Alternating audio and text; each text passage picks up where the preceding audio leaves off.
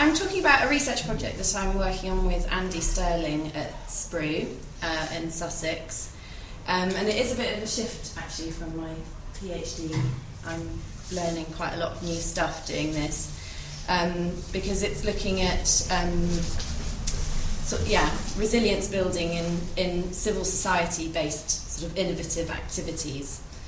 Um, and I'm going to be uh, talking today. I'm sort of halfway through my fieldwork, so this is a really sort of initial, this is an introduction for you about what I'm doing and then some really initial results. So any sort of feedback on how I might develop my thinking would be really helpful. So I'm going to introduce the subject of study, communal growing, and what I'm defining that as. Um, and then I'll talk to you about why I'm interested in looking at that using a resilience framework. Um, and then I'll go through a couple of examples of how actors in the sector are trying to sort of sustain their activities, be resilient or develop resilience. Um, uh, and those two examples will be lands and planning, uh, or land access and planning, and then access to funding. So, what's communal growing? Um, I'm defining this as community led management of a piece of land for food growing. So, that includes things like community gardens, which you see on the left. Um, there's like an increasing movement actually towards sort of communal management of single allotment plots and development of sort of community orchards and things like that. And on the far side is community supported agriculture, which really varies in form. And I guess as I'm defining communal growing as an activity, it therefore applies to community supported agriculture when it relies heavily on volunteers, people communally come together to grow food in a community supported agriculture environment. Um, and community supported agriculture specifically is a sort of relationship that you have with the grower or a, pe- a group of people have with a grower whereby you pay up in advance for the food you're going to get and you pay irrespective of the volumes of food you're going to get. So the idea is that you share much more, um, you share the risk of production much more evenly with, with farm, farmers. In conventional food systems, it's very asymmetrical. The farmer takes all the risk.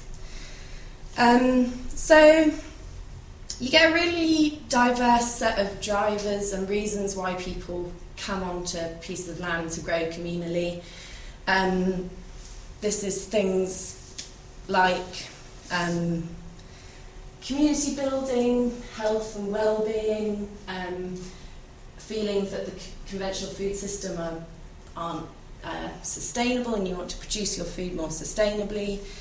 Um, yeah, educational purposes, all sorts of things drive sort of participation in community growing, um, even actually wildlife conservation, green space provision, etc. Um, I did look, I don't come from this particularly from a perspective of sort of new obesity or um, well-being and dietary well-being. There is some, there's quite a lot of there's quite a lot of evidence about gardening itself being obviously physically good for you and as a form of physical activity. I think in terms of um, there's some evidence that engagement in this sort of activity can change your nutritional intake, but I think the feeling is at the moment that that's not really well substantiated, well enough substantiated.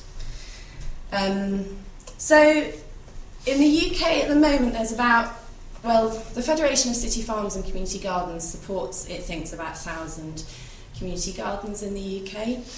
Um, I saw a publication from 2009 that thought there were over 300 gardens at the time of writing. So as you can see, there's been this really massive ballooning in activity really in the last couple of years. What's, what's the number now again? A thousand. Well, the Federation thinks a thousand, but actually there's this initiative in London called Capital Growth, where they said they two or three years ago they said they were going to develop 2012 new growing spaces, community growing spaces in London by 2012. Mm. So there's probably I don't know how much overlap there is between that thousand and the new 2000, but it's basically a lot. A lot of activity is happening at the moment. Um, community supported agriculture schemes. There's 80 active in the UK from a handful five years ago, and there's probably about 40 more in development. So these pieces of um, Oh yeah, let me. This is a really messy slide, showing you sort of my mapping of, of the sort of actors involved in the communal growing field. Um, you've got local actors, the schemes themselves, the gardens. Um, you've got then sort of local intermediary organisations which directly support those gardens and schemes. For example, Harvest Brighton and Hove, who I've spoken to. Um, local authorities are really important. A lot of land is leased off local authorities, and they also own parkland and manage allotments and things. Um, local schools and charities, primary care trusts, and commissioning bodies are all getting more involved in the sector, as I'll talk about later. And then you've got things like local funders, national big funders, who tend to then go through grant administering or intermediary bodies at a national scale to devolve the funding. And then you've got national intermediaries as well. And I just wanted to show you that because it just highlights the really different actors involved from wildlife trusts through to people who are about green space, through to learning and education charities, the Soil Association, Garden Organic, and community composting and Federation of City Farms, and then Sustain is like a sustainable food production system actor. So basically, there's lots of people in a very busy field, which is expanding quite rapidly. Um, so they also, I just wanted to point out, gardens and CSA schemes tend to rely very heavily on volunteers. Um, so there's a lot of informal sort of activity that also goes on. Um, so what am I, where am I starting from in this research? Well, I'm quite interested in thinking about resilience as an integrated concept as part of sustainability. Um, often sustainability is thought of in the Brundtland way, you know, um, social, economic, and environmental sustainability. Um, but it's not as often thought of in terms of the fact that it needs to be sustained. Sustainable practices also need sustaining themselves if they're going to sort of have an influence and, and be effective over time. So, um, and often sustainable activities, as I'm defining communal growing to be, um, operate in really uncertain environments. They might compete for land, or the food they produce might compete with supermarkets or other retailers, um, yeah, they're often under supported, under recognised, and, and, and operate in sort of difficult environments. So it's important to think about resilience and sustainability together. Um, and you know, if you manage for resilience, you enhance the likelihood of sustaining desirable pathways for development in changing environments, as Carl Folke has said. Um, also, but often resilience is talked about in quite a sort of abstract and apolitical way, whereas in reality, what you're wanting to sustain, for what ends, how, are all quite political um, processes because people come to systems with very diverse ideas about why they value that activity or that system and what they want to, how they want to see it develop or what they want to see it develop to. So actually, lots of people come to it with very different um, perspectives. So why is that interesting to explore? I thought civil society, or we thought civil society was an interesting way to look at it, just because a, it's the site of a lot of sustainability experiments or innovations, as I'm seeing communal growing as, but also collective action. Well, this is um, a social movements author collective action flourishes in contexts of interpretive ambiguity and contested meaning, and I think that really is what civil society is in many ways. It's really plural. And so the question is sort of how do, how do you make things resilient when everyone has different ideas about why they're coming to something? So the research questions that I'm going to be asking today are what the nature of pressures experienced by the communal growing sector are, how actors in the sector seek to deal with these, and then asking whether attention to framings and agency helps to unpack the practices and politics of developing longevity in communal growing. So now I'm going to introduce you to the framework that I'm using to do this, and it's a bit uh, I hope it's, it's clear. um, so, one of the axes um, along which you can get divergent framings that we think are quite important when you're thinking about sort of resilience or sustaining something is how people see pressures on the activity itself. And you can see that, say, as either a shock or a stress, and they have um, very different dynamics, obviously. So um, you can see this, I'll use the example of food security if you're at all familiar with it, but you know, maybe 10 years ago when you had something like a food price spike or a sort of a famine or something like that, people might have used narratives of shock around that. They would have framed it as being it's a short term blip in the system, something didn't work in that instance, but generally the food system will recover once those circumstances have changed. And that's a real shock framing. Whereas you, as you'll see more recently, you've moved to real stress framing with food security in terms of people really seeing it as a systemic problem with the food system, the sort of perfect storm narrative around population, climate change, um, food, uh, environmental degradation of food production systems, and all that sort of thing. So it's really moved to actually people seeing it as a systemic, long term change. And when you think about responding to those things, they actually require quite different ways of of dealing with something if you see it as a shock compared to a stress. Um, so then you can see those sort of things as shock, stress along this axis, and then um, along the horizontal axis are two other sort of, uh, well, style of action or agency as we're calling it, and that can be sort of either controlling or responding in relation to these pressures. And so, again, this relates to framing or the way that people think about their own ability to do things or portray their ability to do things for others.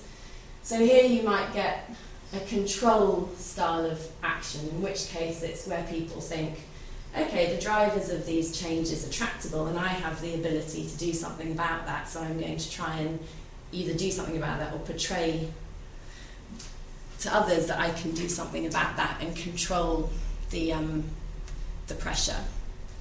Whereas, and you might say that that might be taken by sort of actors who are more powerful or who might have particular capacities. And then on the far side, you've got response styles of action, which is where people sort of don't feel like they can have, where they feel the drivers are in, intractable, as in they're not changeable, they're not, um, yeah, they're not tangible, um, they don't have the power to try and deal with them. So you get these quite different um, styles of action, and again, I'd say that the consequences for a system of taking those different styles of action are quite different. Um, and that's what this framework sort of tries to show, which is that you get sort of if you can control a shock, you sort of actually close down around status quo. You want to keep things as they are. Um, similarly, you know, if you can close down around stresses, you might, if you try and control a stress, you also sort of generally try and keep the status quo, whereas the sort of response style drivers mean a sort of shift and a change in the system um, because you're, you're reorientating yourself. Um, rather than trying to control the pressure, you're moving yourself in different places so that the pressure becomes less of an issue for you. Um, so the point here, yeah, is that you get quite different outcomes depending on whether you're trying to reposition yourself in relation to a short term shock or a longer term stress, or you're trying to maintain the status quo. Um, so I'm trying to then use this framework in relation to all of this. um, and at the moment, I've been, so far, my fieldwork has involved really interviewing and some participant observation in gardens and community supported agriculture schemes, particularly in and around Brighton and Ho- well, in and around East Sussex. And then I've done some intermediary interviews at the local and the national level, and one interview with a grant administering body. But there are sort of in the, as my fieldwork develops, I hope to sort of interview across this whole um, range of, of actors. Um,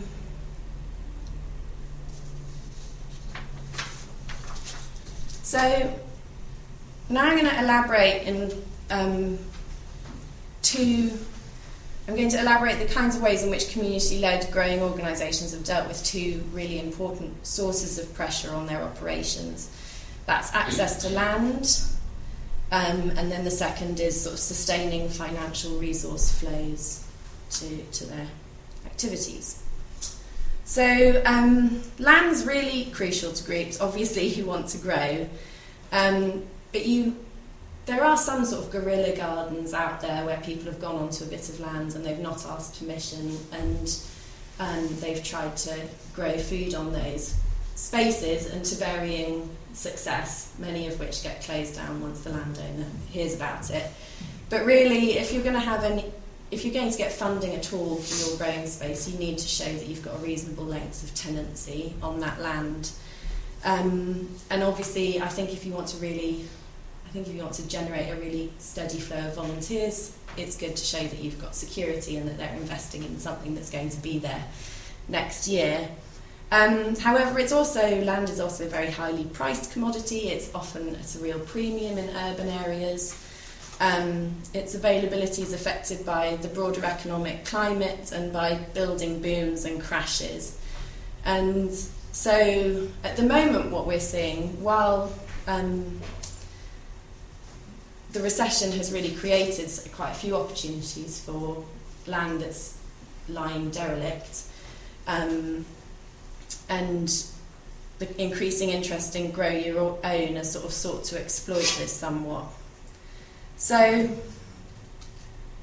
what you've so what you've got, what I've found in my interviews so far is that land access is seen actually as both a shock and a stress. Where you see it as a shock is really when it's it's suddenly available. It's more in that sense, and you what groups and intermediary organisations have done have has sort of sought to capitalise on that shock and use those pieces of land, even though they're only temporarily available. And you've got um, intermediary organisations, supporting organisations, have done quite a lot of work around meanwhile leases to try and sort of develop a legal framework in which people can go onto a piece of land. Landowners are happy for that to happen. So it's sort of an aligning, it's aligning um, the the view that framing it as a shock is useful because landowners like it, they know it's only short term. Growing groups can go on there and it's it sort of works out all right. And in growing groups, you've got really creative, sort of fun growing um, pra- practices out of that, um, it, which there's some cool pictures of here. You've got these sort of builder's bag gardens are really popular. And you can, there's big, big spaces just covered in building bags, um, filled with soil and growing stuff. And then there's also sort of the skip garden in King's Cross was quite a famous one, which was involving lots of um, young people um, in its development, and was there for three years, I think, um, on a vacant piece of land. So. Um, However, obviously, that's not really a sort of long term development of longevity in the sector. So, what you've also got is um, lots of intermediary groups have really mobilised on the groundswell of interest around communal growing and have sought. Oh, well, let me start again. They've re- they also recognise that land is always going to be a problem, and if communal growing in any city is going to have a long term uh, future, they need to make that land secure and they need to make sure that it's valued in a way that's sort of um, robust to changes in you know land prices, governments, whatever. So you've got intermediary groups also sort of working to change planning advisory notices and strategic planning documents and citywide strategies to get growing in there as an activity that people that is seen as important and therefore um, is sort of the mandate, becomes the mandate of local government to see it happen. Um, Right. Interestingly, though, the community supported agriculture groups I've talked to, where you can arguably say their output really is more about food production, community gardens, it's about all sorts of things, and actually, sometimes food isn't the primary output from a community garden at all. It's about well being, community, you know, a social circle, um, skills, and things like that. But what's happened with community supported agriculture? Um, organisations I've spoken to have issues with um, buildings for um, the workforce because it's a very labour intensive form of production often because it's always, think they are always organic at least or biodynamic or permacultural organisations. They require more staff to free per unit of land and yet getting permission to build housing for that um, workforce is really difficult, and planning laws really tend to aggravate against doing that. Um, and they've had much less success in trying to shift that. Um, so there's, I don't know, I, I don't want to draw too much attention to it, but it might be sort of an interesting dynamic around the difference between urban, rural, food-based, or sort of open to really diverse framings. So the second um, pressure is funding, or the second pressure I'm going to talk about is funding. Um, this was really seen mainly actually as a, a stress by everyone spoken to. Um, there's a lot of shifts at the moment that have meant this is really well that might have contributed to this sort of framing as a stress. Um, there have been two really large, or three actually, really large funding programs in the last seven years. One was 60 million and one was 10 million pounds, which have gone into supporting, amongst other things, a lot of community garden spaces. So there's been this sort of huge groundswell of, or huge amount of money flowing into the sector, a lot of grants, lots of people sort of setting up on the back of grants or expanding on the back of grants. And suddenly those are all coming to an end now. And so groups are really having to think about how they're going to sustain themselves into the future without this grant funding. You've also got the financial crisis, which means that a lot of local authorities have lost staff, a lot of NGOs have lost staff. Um, so a lot of the supporting function is sort of also seeping out of the system. Um, and you've generally, I think, got to move away from grants culture because there's a feeling that um, you can't always rely on the stop start of grants, and grants are very sort of focused on innovation and newness, and you don't have support for your core costs, your ongoing um, activities, and so they're not really um, ideal in that sense. so you got um, so in in terms of sudden changes in funding, I found that some groups are sort of starting to charge for things they previously did for free. Um, they can't control. Actually, no, gonna, I wasn't going to start there. I'm going to start here. Previously, with all this huge amount of funding that's been in the system, a lot of intermediary organisations, as, as part of um, the developing of these big funds, recognised that to cut down paperwork, to make grants sort of more locally relevant, to make them more accessible to really small organisations, they needed to be devolved.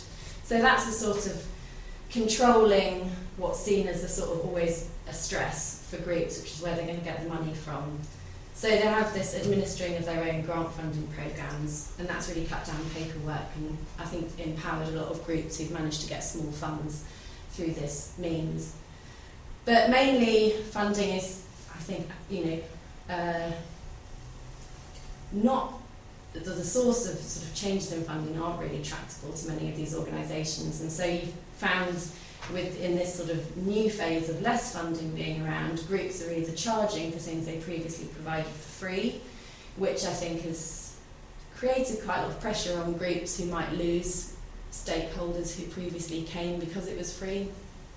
Um, or you've also got a big move now is from sort of is from grant funding into partnership forms of funding with local organisations. So you've got a huge number of groups trying to develop contracts with local schools, and social services to help with um, kids who have struggle in mainstream education, um, with primary care trusts and now the move to commissioning bodies, I think people are seeing as quite a big shift and they're a bit concerned, I think, about whether they're going to still be seen as a sort of favourable place for people to um, spend their money.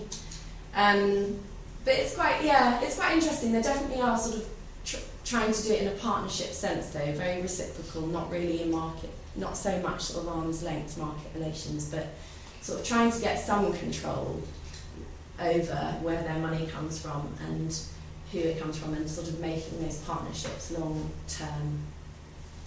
Um, but that does put stresses on um, people.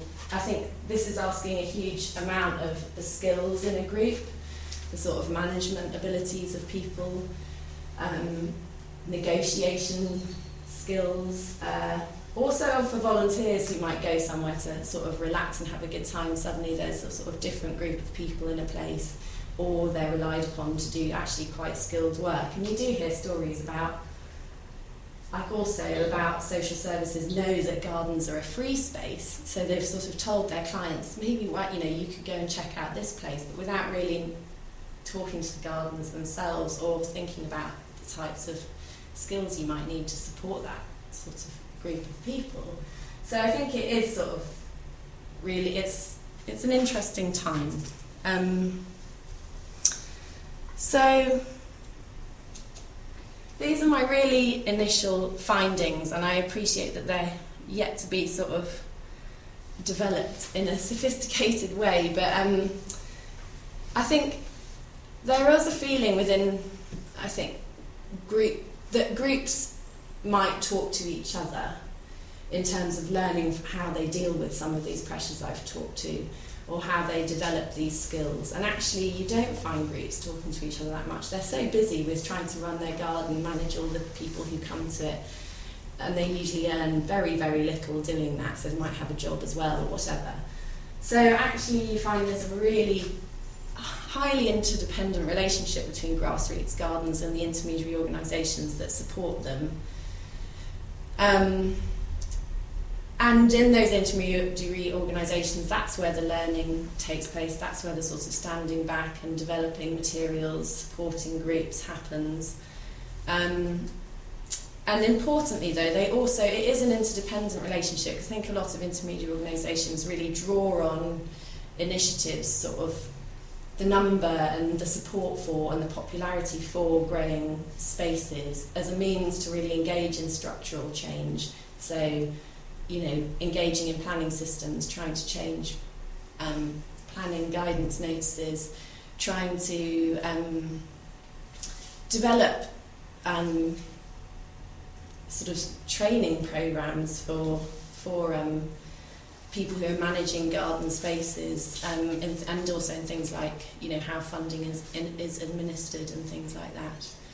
So what I'm sort of wondering about now, though, is how well local intermediaries are supported. A lot of, all, almost all the money in that 57 million went to grassroots groups, really like on the ground grassroots groups. There are a few intermediary organisations funded through that, but very few. And so the question is who's supporting all of these organisations that are suddenly springing up around the place? And you really need support for those. So you've got some intermediaries now thinking about hub and spoke models or trying to develop sort of supportive capacity in some of the more successful gardens, but again, that really needs money, training, all that stuff. Um, what's interesting seems to be that a lot of sort of structural engagement with structural change, so sort of trying to say control stresses or can sort of make some drivers more tangible it happens a lot at the city scale, and that really relies on sort of really active, again, local intermediary organisations, uh, local authorities that are amenable. I think there's a feeling that there's not really interest at the national level about this sort of activity. Um, but the problem is then you get really, you know, you get really active areas of the country, and then you'll get places where gardens and growing spaces really struggle, despite the fact that I think they're a really important part of any city infrastructure. So, um, and also whether how this will work between. I think it's a, there's a feeling that community ownership of the space is really important for the longevity of that space. And yet, if you find that space is also becoming increasingly run like a business, or has business elements of it in terms of selling services, it, I don't know how that will play out, but I think that's an interesting dynamic as well. Um, so, what am I? What do I need to do now? Um, I think at the moment I feel a bit like I've. It's a bit snapshotty, and I need to sort of develop. Um, sort of think about how this is developing notions of sort of capacity and properties in the sector as a whole, in groups as well, around sort of the practice of surviving and developing longevity. Um, I'm quite interested in sort of trying to unpick a bit more the sort of negotiation processes that are underpinning the developments in communal growing, sort of how trying to understand a bit better, and I think that will come out of interviewing more widely at the national intermediary level because they're the ones that are sort of, I think they come from very different angles on the issue. Um, so, and then, yeah, I'm thinking a bit more carefully about the trade offs.